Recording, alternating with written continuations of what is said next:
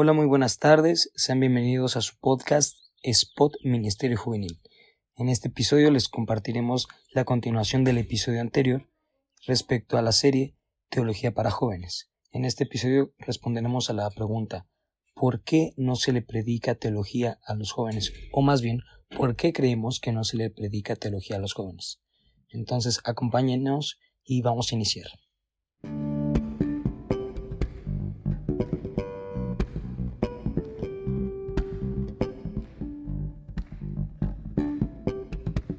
Ok chicos, bueno, pues eh, gracias por lo que nos comentaron respecto a qué es la teología y su acercamiento personal a la teología y cómo otras personas pueden conocer ah, de Dios como lo muestra la teología en sí, la definición, vaya.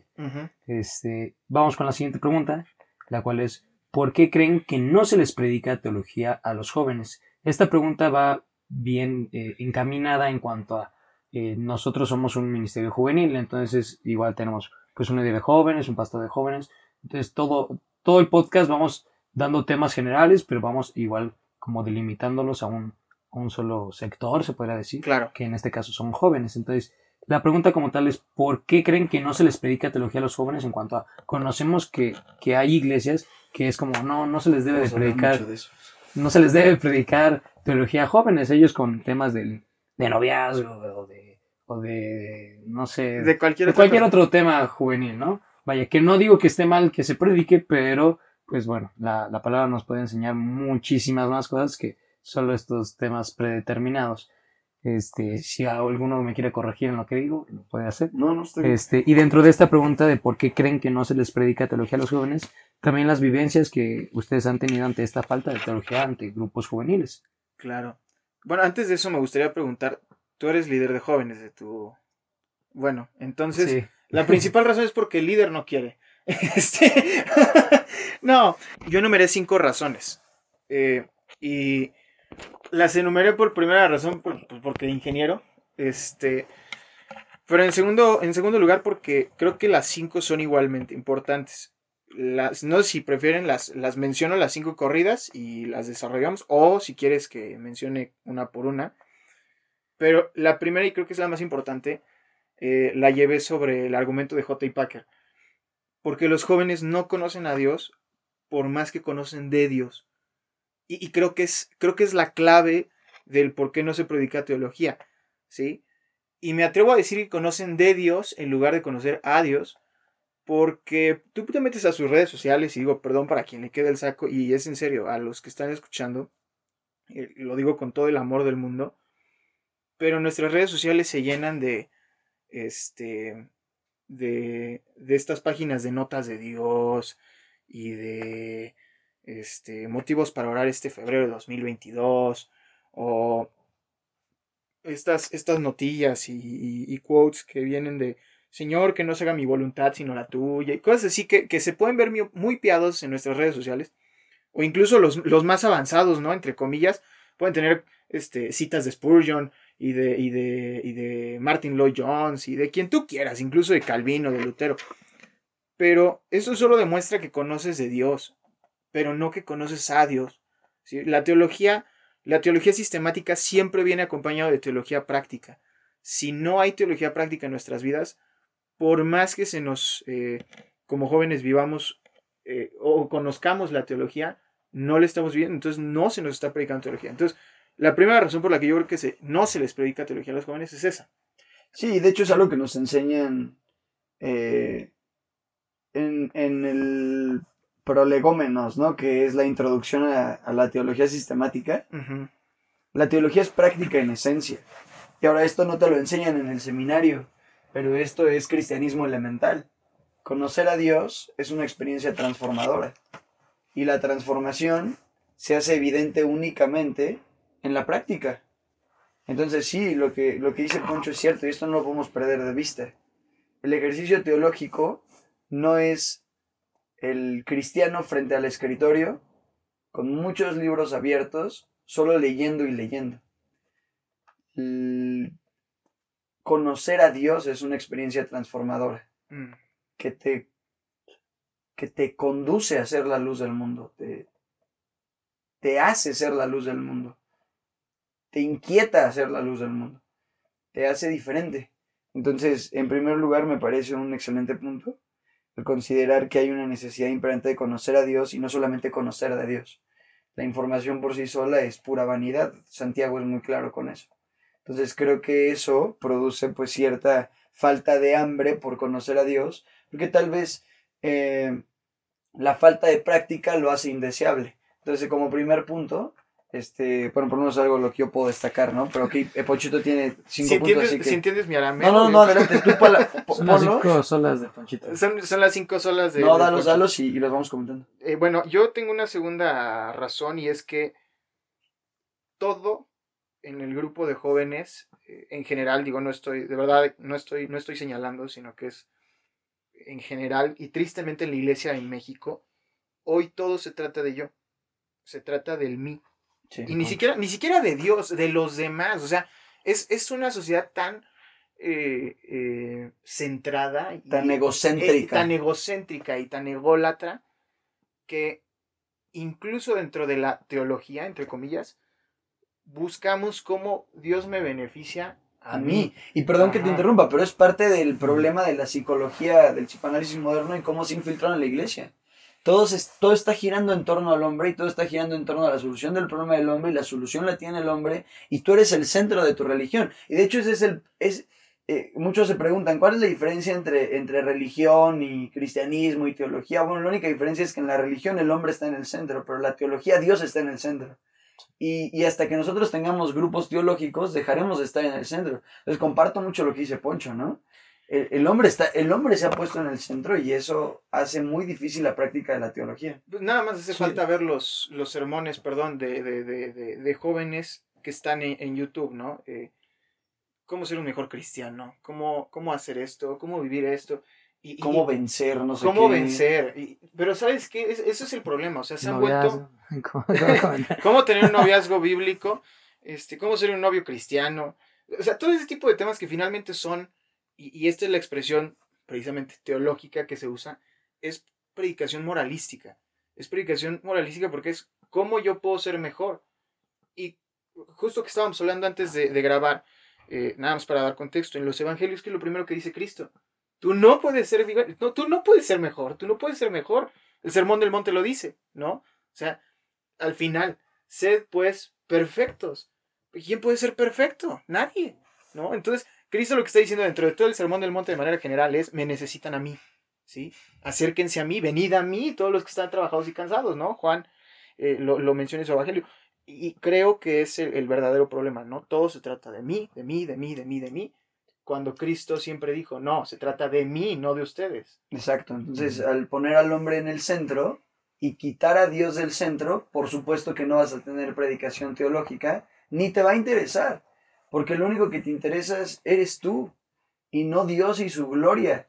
El gran dilema o el gran problema en esta situación es que mientras más alejes a Dios del centro, más miserable vas a ser tú.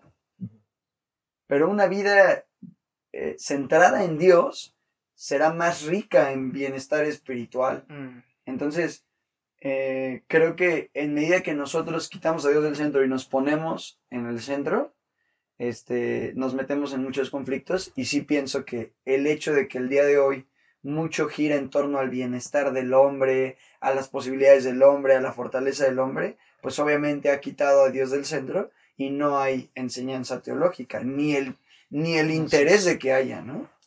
Pero eso produce frustración y muchos problemas. Podemos comentarlo un poco más adelante si es necesario.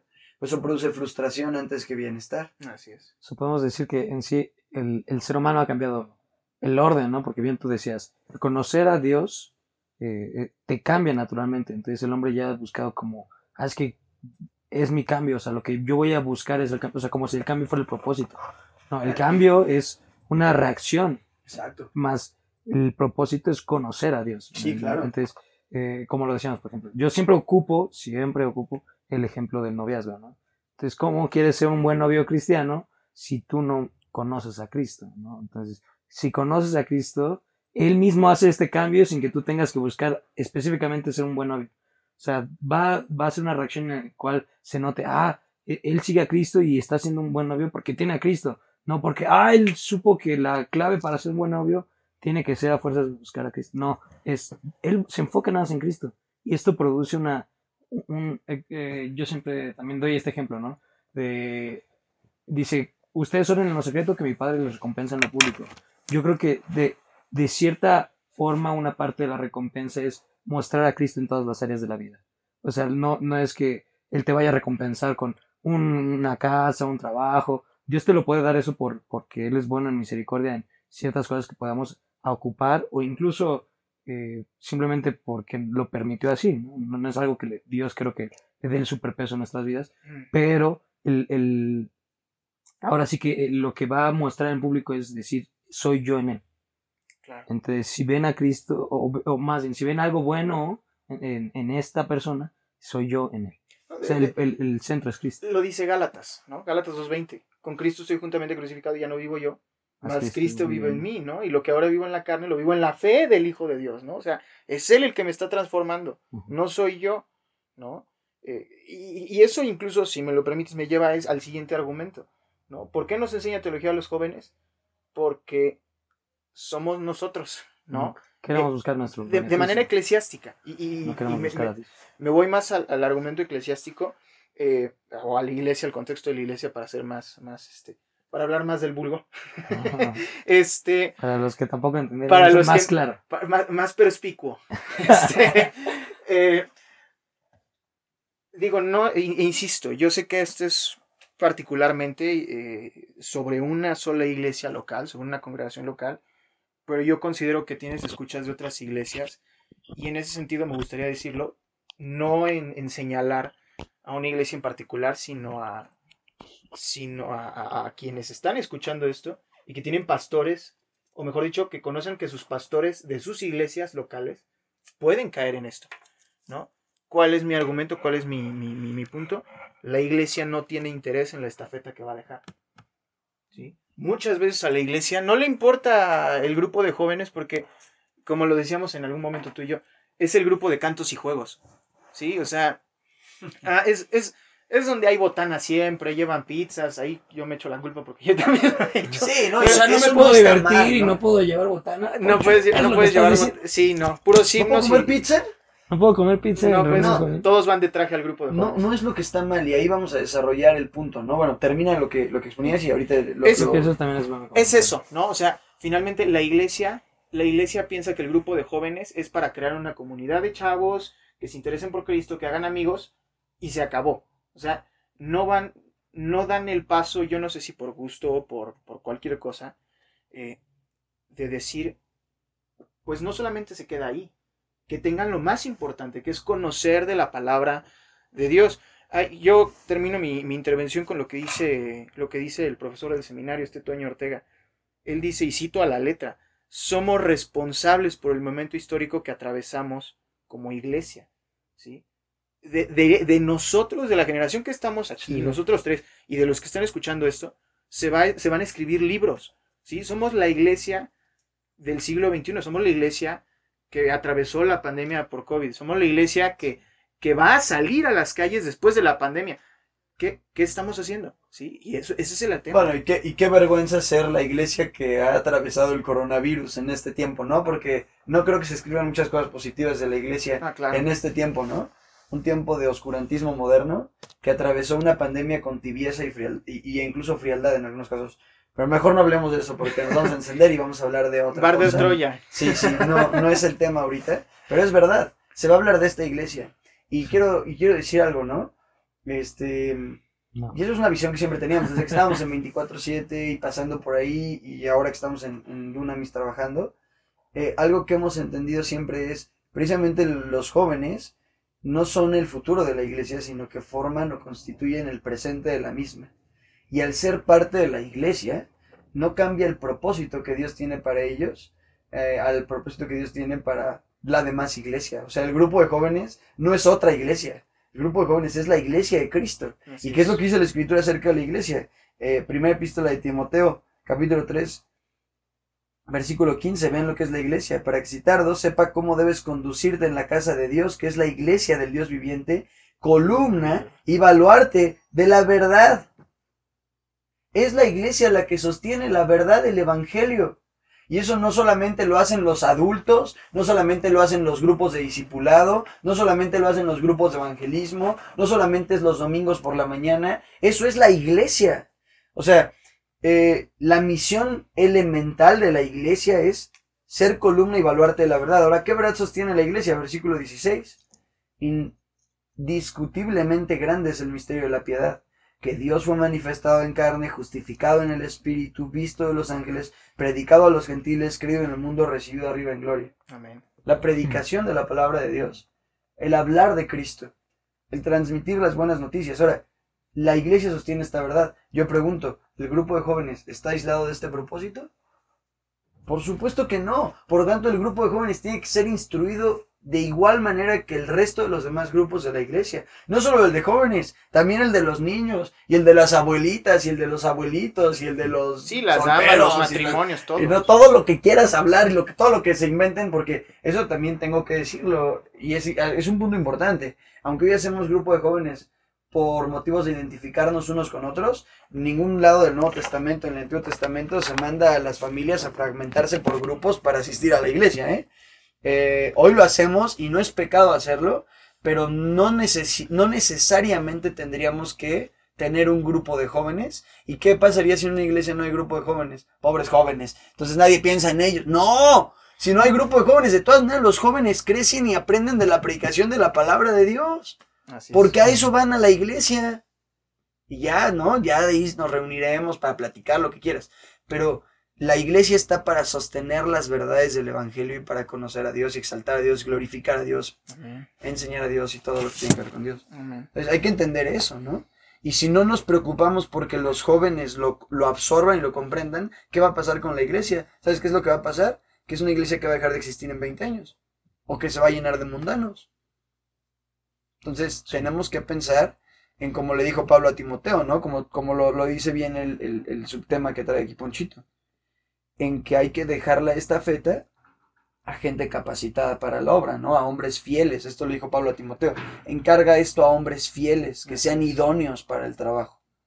Bueno, aquí está el grupo de jóvenes. Ahí van a salir los futuros predicadores, los futuros pastores, los futuros esposos.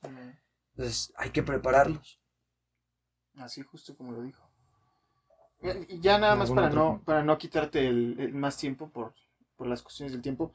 Eh, hay dos, las dos razones, justo las, las dos razones que me faltaron, justo las resumí para tu ahorita. La primera era esa. Pensamos que la teología es para adultos o para eruditos, ¿no? Eh, otra vez vemos, vemos la teología como esta materia de doctorado, ¿no? Yo también ahí apuntaría nada más, porque si entraría ahí, que también a veces es como, no, para eso tenemos los discipulados o los estudios. El grupo de jóvenes es para joven, o sea, y ya es como, entonces, pero ¿qué es para jóvenes, no? Te quedas pensando. Pero No, y, no, justo, justo le das el blanco, porque a ver, eh, ¿por, qué, ¿por qué la teología solamente es para ellos? ¿Qué tienen ellos que yo joven no tenga? Y, perdón, digo, lo digo, lo digo entre nosotros Es ofensivo, de hecho, ¿no? Es ofensivo para el joven. Lo digo, lo digo también para los que están escuchando. O sea, tú joven, si estás escuchando esto, si puedes lidiar con matemáticas, te lo mandé en la semana, sí, ¿no? con álgebra. Si puedes con álgebra, con matemáticas, con filosofía, con historia. con, geografía, con las materias que tú quieras, avanzadas. No puedo. o sea que a lo mejor algunos no pueden, ¿no? Johnny. Emiliano. bueno. Que Pepe, por cierto, ahí está este, dándole tutorías a Emiliano en matemáticas. Tú, tú dirás si es, si es cierto, ¿no, Pepe? Bueno, pero, o sea, si pueden con todas estas materias, ¿por qué no pueden con algo de teología? ¿Por qué no podrían? ¿No? Entonces aquí llegamos a estas dos conclusiones, una de dos. O, o subestimamos la teología, perdón, primero, o sobreestimamos a, la teología al punto de que los jóvenes son muy, perdón por la expresión, pero son muy tontitos como para entender de teología, ¿sí? O la otra, que sobreestimamos a los jóvenes y decimos, no, la teología los va a aburrir, mejor para cuando, cuando crezcan, ¿no? Cuando ya estén más maduritos. Eso es un insulto a los jóvenes en ambos casos. Porque en una le estás diciendo que son bastante tontos y que no van a entender teología. Y en la segunda estás diciendo que ellos son bastante distraídos como para concentrarse y estudiar la teología como debe de ser. Entonces... Y en ambos casos los estás condicionando y predisponiendo. En lugar de permitir que sean ellos los que guiados por el Espíritu decidan sumergirse en este mundo tan precioso que es el conocer a Dios de una manera consistente y sistemática. Y, y aún la decisión va a ser consecuente, la palabra misma lo dice. No es mi palabra, Jeremías 23, como martillo. Yo no he visto un martillo que, que sirva para otra cosa que no sea para romper, sí, para clavar clavos y lo que ustedes quieran, pero el martillo en ese momento era para romper, era un mazo, sí. Entonces, el Señor lo dice, ¿no? O sea, la palabra de Dios es la que quebranta el corazón, la que rompe, la que hace todo esto y al final enamora. 1 Juan 4:19, nosotros le amamos a Él porque Él nos amó primero. ¿sí? Entonces, esa consecuencia de querer buscar a Dios, de querer buscar de teología, siempre va a ser una consecuencia de Dios acercándose a nosotros.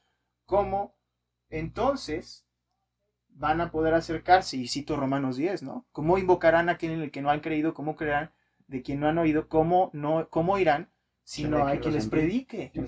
¿No? Entonces, necesitamos que, exista, que existan teólogos que prediquen a, a, futuros teólogos o a teólogos en formación, ¿sí? refiriéndome a los jóvenes, para que ellos precisamente se enamoren del Señor, el cual se supone, y perdón por esa expresión, pero se supone que van a adorar domingo tras domingo, y en la semana, si es que se le adora en la semana, y bajo esta transformación se vuelve el Dios que adora en los domingos y que adoran durante la semana, ¿sí? ¿A través de qué? Del estudio de la palabra, de la oración, de, formar teología. Entonces, esa es, es, esa es la razón, ¿no? Y la quinta, si acaso, creemos que les va a aburrir.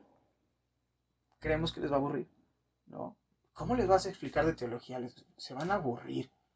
Si con trabajos vienen, si porque hay comida vienen, si porque hay videojuegos vienen, tú les vas a tener ahí 50 minutos escuchando la Biblia. La clásica.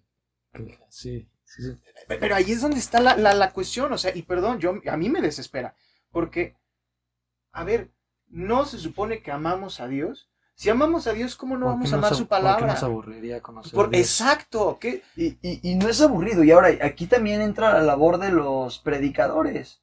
¿Por qué? Porque tú puedes transmitir las mismas verdades profundas de una manera que mantengas a la gente despierta, tanto como puedes hacerlo que la gente se te duerma.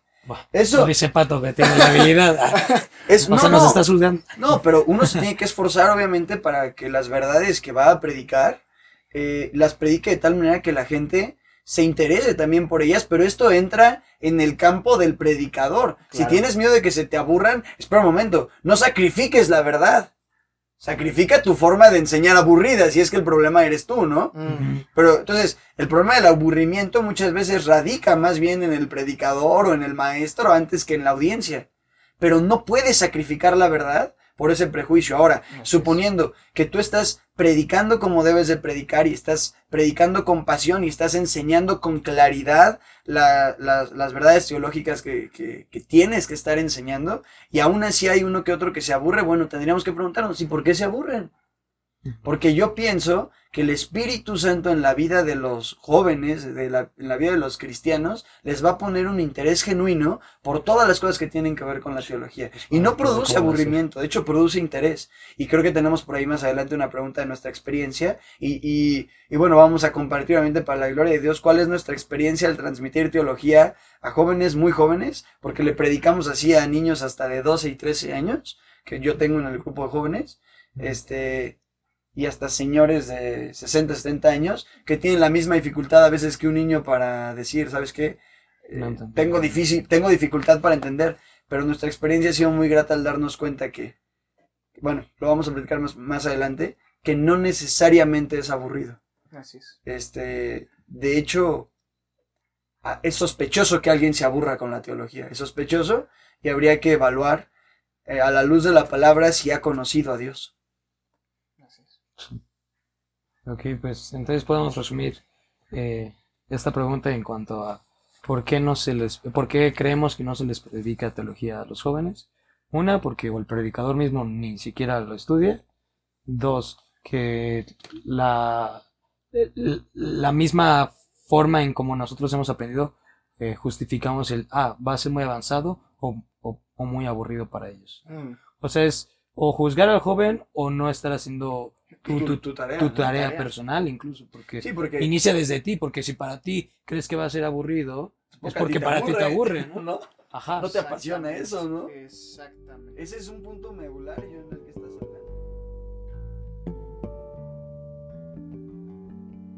Hasta aquí el segundo episodio de la serie Teología para Jóvenes.